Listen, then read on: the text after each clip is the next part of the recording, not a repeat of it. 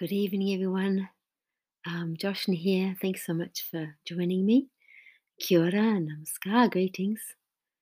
So tonight we had our first session of the online Kirtan course. It was really wonderful to see people from different parts of the world, from Canada, from the United States, from Australia, from Sweden, from Malta, um, from Israel, uh, so many places. It was really lovely. So we um, we talked about the uh, the beliefs, and I shared some some experiences of Rarh, Kirtan and Ra, beliefs and benefits of Kirtan, and we talked about the history of Kirtan, and that's so fascinating for me because it really goes back a really long way in India.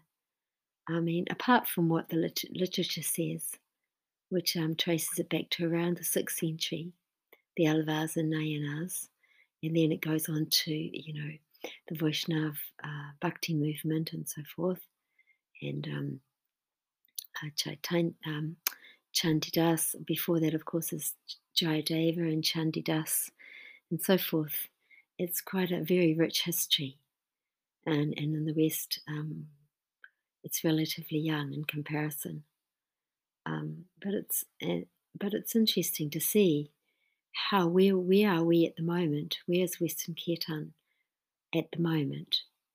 It's very interesting to see how I mean literature talks about how before Narottama Das in the 16th century how Kirtan musically was just um, um, was had been was influenced by all the other different genres and at its core was classically based. I don't know if that's completely true because um, in Rarh, where I was researching, they talk about how Kirtan was established a long, long before Vaishnavism, um, and that they had their own Kirtan structure already. So these things are controversial, but very interesting nevertheless.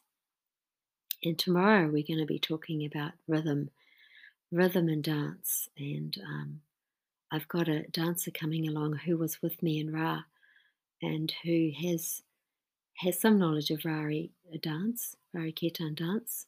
There's a lot of knowledge of about Western dance as well. So I'm looking forward to that, very much looking forward to that. One of the things we talked about today was, um, very briefly, was Pada Kirtan or Song Kirtans. And uh, I mentioned there's, you know, we have a huge reservoir of Kirtans in the Prabhat Sangeet collection, for example. There's lots there about Shiva and Krishna, for example. And then we have our ones in English, and there's certainly plenty of kirtan songs, Pada kirtans in English as well. And then there's the Western hymn tradition, and there's, oh, God knows how many hymns there are, like praise songs uh, in the Christian tradition. So there's huge amounts of devotional music out there, which is there to uplift and inspire us. So right now I'm going to post a link below of a a, a kirtan song that I wrote many years ago in the 80s. And I'm going to post It's the first time I've ever put it on YouTube. So, anyway, thank you so much for listening and uh, appreciate it. And talk again tomorrow. So, good night.